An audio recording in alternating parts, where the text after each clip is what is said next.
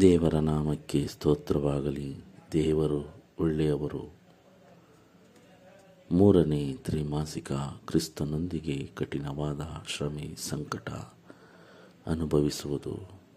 ಈ ದಿನದ ಪಾಠದ ಭಾಗ ಭಾನುವಾರ, ಜುಲೈ ಹದಿನೇಳನೇ ತಾರೀಕಿನ ಆತನ ಸ್ವರೂಪದಲ್ಲಿ. ಯಾಕೆಂದರೆ ದೇವರು ತನ್ನ ಮಗನಿಗೆ ಅನೇಕ ಮಂದಿ ಸಹೋದರರಿದ್ದು ಅವರಲ್ಲಿ ಆತನೇ ಹಿರಿಯವರಾಗಿರಬೇಕೆಂದು ಉದ್ದೇಶಿಸಿ, ತಾನು ಯಾರನ್ನು ತನ್ನವರೆಂದು ಮೊದಲು ತಿಳಿದುಕೊಂಡನೋ ಅವರನ್ನು ತನ್ನ ಮಗನ ಸ್ವಾರೂಪ್ಯದಲ್ಲಿ ಒಳ್ಳವರಾಗುವುದಕ್ಕೆ ಮೊದಲೇ ನೇಮಿಸಿದನು. ರೋಮಾಪುರದವರಿಗೆ ಎಂಟನೇ ಅಧ್ಯಾಯ ಇಪ್ಪತ್ತೊಂಬತ್ತನೇ ವಚನ. ಆದಿಕಾಂಡ ಒಂದು ಇಪ್ಪತ್ತೇಳರಲ್ಲಿ, ಪ್ರಿಯರೇ, ಆದಿಯಲ್ಲಿ ದೇವರು ಮಾನವರಾದ ನಮ್ಮನ್ನು ತನ್ನ ಸ್ವರೂಪದಲ್ಲಿ ಉಂಟು ಮಾಡಿದರು. ದೇವರು ಮೊಟ್ಟ ಮೊದಲ ಬಾರಿಗೆ ಒಬ್ಬ ಮನುಷ್ಯನನ್ನು ಉಂಟು ಮಾಡಿದಾಗ ದೇವರ ಸ್ವರೂಪದಲ್ಲಿ ನಮ್ಮನ್ನು ಉಂಟು ಮಾಡುತ್ತಾರೆ. ಆ ಸ್ವರೂಪವು ಈ ದಿನ ನಮ್ಮಲ್ಲಿ ಇದೆಯಾ ಎಂದು ನೋಡಿದಾಗ ನಾವು ಮಾಡಿರುವ ಪಾಪದ ನಿಮಿತ್ತ ಆ ಸ್ವರೂಪ ಕೆಟ್ಟು ಹೋಗಿದೆ. ಅದಕ್ಕಾಗಿ ರೋಮಾಪುರದವರಿಗೆ ಮೂರನೇ ಅಧ್ಯಾಯ ಹತ್ತನೇ ವಚನದಲ್ಲಿ, ನೀತಿವಂತನೂ ಇಲ್ಲ, ಒಬ್ಬನಾದರೂ ಇಲ್ಲ, ನಾವೆಲ್ಲರೂ ಪಾಪ ಮಾಡಿ ದೇವರ ಮಹಿಮೆಯನ್ನು ಹೊಂದದೆ ಹೋಗಿರುವುದು ಬಹಳ ಸ್ಪಷ್ಟವಾಗಿದೆ ಪ್ರಿಯರೇ. ದೇವರು ಏದೆನ್ ತೋಟದಲ್ಲಿ ಆದಾಮನನ್ನು ಉಂಟು ಮಾಡಿದಾಗ ಇದ್ದಂಥ ಆ ಸ್ವರೂಪ ನಮ್ಮಲ್ಲಿ ಇಂದು ಇಲ್ಲ. ನಮ್ಮಲ್ಲಿ ಮತ್ತೆ ಆ ಸ್ವರೂಪ ಬರಬೇಕೆಂದು ರೋಮಾಪುರದವರಿಗೆ ಆ ಎಂಟು ಇಪ್ಪತ್ತೊಂದರಲ್ಲಿ ಮತ್ತೆ ಪೌಲನು ಹೇಳುತ್ತಾನೆ, ಪ್ರಿಯರೇ, ಯಾರು ಪರಿಶುದ್ಧಾತ್ಮನಿಗೆ ತಮ್ಮನ್ನು ಸಂಪೂರ್ಣವಾಗಿ ಒಪ್ಪಿಸಿಕೊಟ್ಟು ಅವರ ಚಿತ್ತದಂತೆ ನಡೆಯುತ್ತಾರೋ, ಆ ರೀತಿ ನಡೆದಾಗ ಅಲ್ಲಿ ಯೇಸುಕ್ರಿಸ್ತನ ಸಾರೂಪ್ಯವು ಕಂಡು ಬರಬೇಕೆಂದು ರೋಮಾಪುರದವರಿಗೆ ಎಂಟು ಇಪ್ಪತ್ತೊಂಬತ್ತರಲ್ಲಿ ಹೇಳುತ್ತದೆ ಪ್ರಿಯರೇ. ಈ ವಚನ ದೇವರ ಆಲೋಚನೆಯನ್ನು ತಿಳಿಸುತ್ತದೆ. ಹೌದು, ಪಾಪ ಮಾಡಿ ನಮ್ಮ ಸ್ವರೂಪ ಕೆಟ್ಟು ಹೋಗಿದೆ.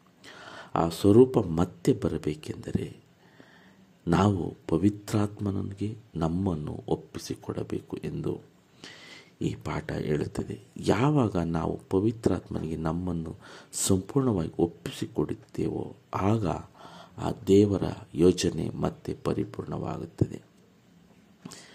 ಇಲ್ಲಿ ಆ ದೇವರ ಗುಣ ಸ್ವಭಾವ ನಮ್ಮಲ್ಲಿ ಹೊಸದಾಗಿ ಮತ್ತೆ ರೂಪಿಸಲ್ಪಡಬೇಕಾಗಿದೆ. ದೇವರು ಹಾಗೂ ಯೇಸುಕ್ರಿಸ್ತರನ್ನು ನಾವು ಗೌರವಿಸಬೇಕೆಂದರೆ ಅವರ ಗುಣ ಸ್ವಭಾವವನ್ನು ನಾವು ಹೊಂದಬೇಕು ಪ್ರಿಯರೇ. ಯೋಬನ ಪತ್ರಿಕೆ ಮೊದಲನೇ ಅಧ್ಯಾಯ, ಮತ್ತಾಯ ಐದನೇ ಅಧ್ಯಾಯ, ಒಂದನೇ ಕೊರಿಂದ ನಾಲ್ಕು ಒಂಬತ್ತು ಈ ವಚನಗಳನ್ನೆಲ್ಲ ನಾವು ಓದಿದಾಗ ಕ್ರಿಸ್ತನಿಗೂ ಮತ್ತು ಸೈತಾನನಿಗೂ ಇಂದು ಒಂದು ಹೋರಾಟ ನಡೆಯುತ್ತದೆ. ಈ ಮಹಾ ಹೋರಾಟದ ನಡುವೆ ನಾವಿದ್ದೇವೆ ಎಂಬುದನ್ನು ನಾವು ಎಂದಿಗೂ ಮರೆಯಬಾರದು. ಈ ಕ್ರಿಸ್ತನಿಗೂ ಸೈತಾನಿಗೂ ನಡೆಯುತ್ತಿರುವ ಈ ಯುದ್ಧದಲ್ಲಿ ಈ ಯುದ್ಧ ನಮ್ಮ ಸುತ್ತಲೂ ಪ್ರಕಟವಾಗುತ್ತಲೇ ನಮಗೆ ಮನವರಿಕೆ ಮಾಡುತ್ತಲೇ ಇರುತ್ತದೆ. ಈ ಹೋರಾಟವು ಅನೇಕ ವಿಧವಾದ ರೂಪವನ್ನು ಪಡೆದುಕೊಂಡು ಅನೇಕ ವಿಧವಾಗಿ ಕಂಡುಬರುತ್ತದೆ. ಯೇಸು ಕ್ರಿಸ್ತರು ಮತ್ತು ಸೈತಾನ ನಡುವೆ ಈ ಮಹಾ ಹೋರಾಟವನ್ನು ಮಾನವರು ಸಂಪೂರ್ಣವಾಗಿ ಇಂದು ತಿಳಿದುಕೊಳ್ಳುವುದು ಕಷ್ಟಪ್ರಿಯರೇ ಯಾರು ಪವಿತ್ರಾತ್ಮನನ್ನು ಧರಿಸಿಕೊಂಡಿರುತ್ತಾರೋ, ಯಾರು ನಾನು ಯೇಸುಕ್ರಿಸ್ತರ ಹಿಂಬಾಲಕ, ಸೇವಕ ಎಂದು ತಿಳಿದುಕೊಂಡಿರುತ್ತಾರೋ, ಅವರಿಗೆ ಮಾತ್ರ ಈ ಮಹಾ ಹೋರಾಟ ಅರ್ಥವಾಗುತ್ತದೆ. ಮಾನವರು ಸಂಪೂರ್ಣವಾಗಿ ಈಗ ತಿಳಿದುಕೊಳ್ಳಲು ಸಾಧ್ಯ ಸಾಧ್ಯವಿಲ್ಲ. ಆದರೆ ಕ್ರಿಸ್ತನ ಹಿಂಬಾಲಕರಾದ ನಾವು ಈ ಹೋರಾಟದಲ್ಲಿ ನಮ್ಮದು ಒಂದು ಪಾತ್ರವಿದೆ ಎಂಬುದನ್ನು ಮರೆಯಬಾರದು. ಹಾಗೂ ನಮ್ಮ ಜೀವನದ ಮೂಲಕ ಯೇಸು ಕ್ರಿಸ್ತನಿಗೆ ಗೌರವವನ್ನು ತರಬೇಕು ಎಂದು ಈ ಪಾಠ ಹೇಳುತ್ತದೆ. ಪ್ರಿಯರೇ, ಆದಾಮನನ್ನು ಉಂಟು ಮಾಡಿದಾಗ ದೇವರು ಆದಿಕಾಂಡ ಒಂದು ಇಪ್ಪತ್ತೇಳರಲ್ಲಿ ಹೇಳದಂತೆ ದೇವರ ಸ್ವರೂಪದಲ್ಲಿ ನಮ್ಮನ್ನು ಉಂಟು ಮಾಡುತ್ತಾರೆ ನಾವು ಪಾಪ ಮಾಡಿರುವ ಕಾರಣದಿಂದ ಆ ಸ್ವರೂಪ ನಮ್ಮಲ್ಲಿ ಇಲ್ಲ. ಕೇವಲ ದೈಹಿಕ ರೂಪ ಮಾತ್ರವಲ್ಲ ಪ್ರಿಯರೇ, ನಮ್ಮಲ್ಲಿರುವ ಗುಣಗಳು. ನಾವು ಯೇಸುಕ್ರಿಸ್ತರ ಹಿಂಬಾಲಕ, ನಾನು ಯೇಸುಕ್ರಿಸ್ತನ ಮಗ, ನಾನು ಯೇಸುಕ್ರಿಸ್ತರ ಸೇವಕ ನಾನು ಕ್ರಿಸ್ತನ ಸೇವೆಯನ್ನು ಮಾಡುತ್ತೇನೆ. ನಾನು ಅನೇಕ ವಿಧವಾದ ಹೆಸರುಗಳನ್ನು ಇಟ್ಟುಕೊಂಡಿದ್ದೇನೆ. ಎಂದು ನಾವು ಹೇಳುತ್ತೇವೆ, ಎಲ್ಲಾದರೂ ಕೇಳಿದರೆ ನಾನು ಅಷ್ಟು ಜನಕ್ಕೆ ಸುವಾರ್ತೆ ಸಾರದೆ, ಇಷ್ಟು ಜನಕ್ಕೆ ಸುವಾರ್ತೆ ಸಾರಿದ್ದೇನೆ. ನಾನು ಬೆಳಿಗ್ಗೆ ಐದು ಗಂಟೆಗೆ ಸತ್ಯವೇದವನ್ನು ಓದುತ್ತೇನೆ. ಹೀಗೆ ಅನೇಕ ವಿಧದಲ್ಲಿ ನಾವು ಸತ್ಯವೇದದ ಬಗ್ಗೆ ಹೇಳುವುದನ್ನು ನಾವು ಕೇಳಿದ್ದೇವೆ. ಆದರೆ ಆತನ ಗುಣಗಳು ನಮ್ಮಲ್ಲಿ ಇರುವುದಾ? ನಾವು ದೇವರನ್ನು ಯಾವ ರೀತಿ ಪ್ರೀತಿಸುತ್ತಿದ್ದೇವೆ? ನಮ್ಮ ಸ್ವರೂಪ ಏನಾಗಿದೆ?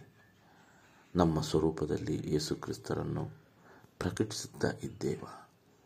ನಮ್ಮ ಮಾತಿನಲ್ಲಿ, ನಮ್ಮ ನಡತೆಯಲ್ಲಿ, ನಮ್ಮ ಗುಣದಲ್ಲಿ ನಮ್ಮ ಕೆಲಸ ಕಾರ್ಯಗಳಲ್ಲಿ.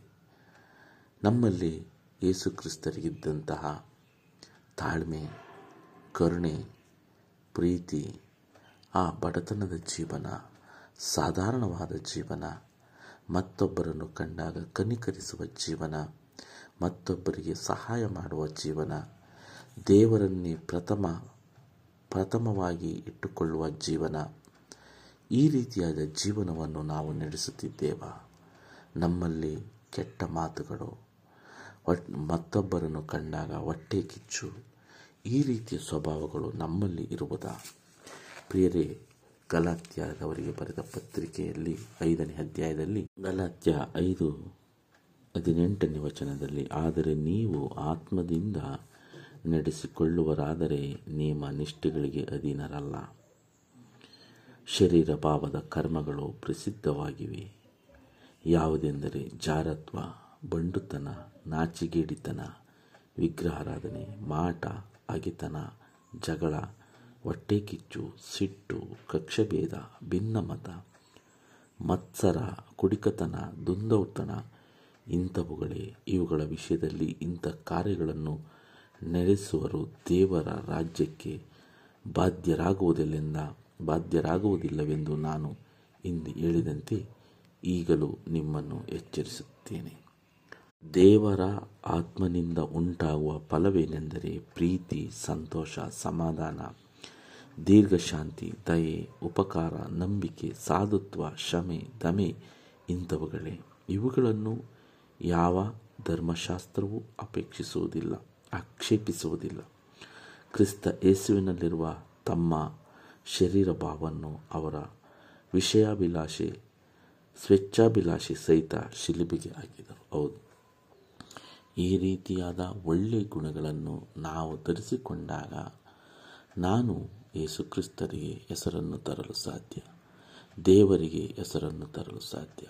ಮತ್ತಾಯನ ಸುವಾರ್ತೆ ಐದು, ಆರು, ಏಳನೇ ಅಧ್ಯಾಯಗಳಲ್ಲಿ ಒಬ್ಬ ಮನುಷ್ಯನ ಬದುಕು ಹೇಗೆ ಇದ್ದರೆ ದೇವರ ರಾಜ್ಯದಲ್ಲಿ ದೇವರ ಸಂಗಡ ಬಾಳಬಹುದು ಎಂದು ಯೇಸುಕ್ರಿಸ್ತರು ಆ ಬೆಟ್ಟದ ಮೇಲೆ ಮಾಡಿದ ಪ್ರಸಂಗದಲ್ಲಿ ಹೇಳುತ್ತಾರೆ. ವಿಮೋಚನ ಕಾಂಡ ಮೂವತ್ನಾಲ್ಕನೇ ಅಧ್ಯಾಯದಲ್ಲಿ ನಾಲ್ಕು ಐದರಲ್ಲಿ ಒಬ್ಬ ಮನುಷ್ಯನ ಬದುಕನ್ನು ನೋಡಿ ಯೇಸುಕ್ರಿಸ್ತರನ್ನು ಪ್ರೀತಿಸುವ ಮನುಷ್ಯರು, ಯೇಸುಕ್ರಿಸ್ತನನ್ನು ಸೇವಿಸುವ ಮನುಷ್ಯರು ಅವರ ಜೀವನ ಶೈಲಿಯನ್ನು ಮತ್ತೊಬ್ಬರು ನೋಡಿ, ಈ ದೇವರನ್ನು ನಂಬಿದವರು ಇಷ್ಟೊಂದು ಒಳ್ಳೆಯ ಮನುಷ್ಯರ ಎಂದು ಮತ್ತೊಬ್ಬರು ಆಲೋಚನೆ ಮಾಡಬೇಕು. ಆ ರೀತಿಯಾದ ಬದುಕನ್ನು ನಾವು ನಡೆಸಿದಾಗ ಮಾತ್ರ ದೇವರ ಸ್ವರೂಪವನ್ನು ಮತ್ತೆ ನಾವು ಪಡೆಯಬಹುದು. ದೇವರ ಜೊತೆಯಲ್ಲಿ ನಾವು ಬಾಳಬಹುದು ಎಂದು ಈ ಪಾಠ ನಮಗೆ ಹೇಳುತ್ತದೆ ಪ್ರಿಯರೇ. ಹಾಗಾಗಿ ಕಳೆದ ಇಪ್ಪತ್ನಾಲ್ಕು ಗಂಟೆಗಳಲ್ಲಿ ನಮ್ಮ ಜೀವನವನ್ನು ಗಮನಿಸಿದಾಗ ಈ ಮಹಾ ಹೋರಾಟದಲ್ಲಿ ನಾವು ಯೇಸುಕ್ರಿಸ್ತನ ಕಡೆಗಿದ್ದೇವೋ ಅಥವಾ ಸೈತಾನನ ಕಡೆಗಿದ್ದೇವೋ ಎಂಬುದನ್ನು ನಮ್ಮ ಮನಸ್ಸನ್ನೇ ನಾವೇ ಪ್ರಶ್ನೆ ಮಾಡಿಕೊಂಡಾಗ ನಮಗೆ ಉತ್ತರ ಸಿಗುತ್ತದೆ. ಹಾಗಾಗಿ ದೇವರ ಸ್ವರೂಪ ಅಂದರೆ ಆತನ ಗುಣಗಳು, ಆತನ ಚಿತ್ತ, ಆತನ ಪ್ರೀತಿ, ಆತನ ಕರುಣೆಯನ್ನು ನಮ್ಮಲ್ಲಿ ಪ್ರಕಟಿಸುವುದೇ. ನಾವು ಬೆಳಕಾಗಿ ಮತ್ತೊಬ್ಬರಿಗೆ ಕಾಣಿಸಿಕೊಳ್ಳುವುದೇ ಆತನ ಚಿತ್ತ. ನಾವು ಮತ್ತೊಬ್ಬರಿಗೆ ಬೆಳಕು ಕೊಡುವಂಥ ಜೀವನವನ್ನು ನಡೆಸಿದಾಗ ಆತನ ಸ್ವರೂಪವನ್ನು ಧರಿಸಿಕೊಂಡಿದ್ದೇವೆ ಎಂದು ಈ ಪಾಠ ಹೇಳುತ್ತದೆ ಪ್ರಿಯರೇ. ಮತ್ತೆ ಮುಂದಿನ ಪಾಠದಲ್ಲಿ ಭೇಟಿಯಾಗೋಣ. ವಂದನೆಗಳೊಂದಿಗೆ. ಆಮೇಲೆ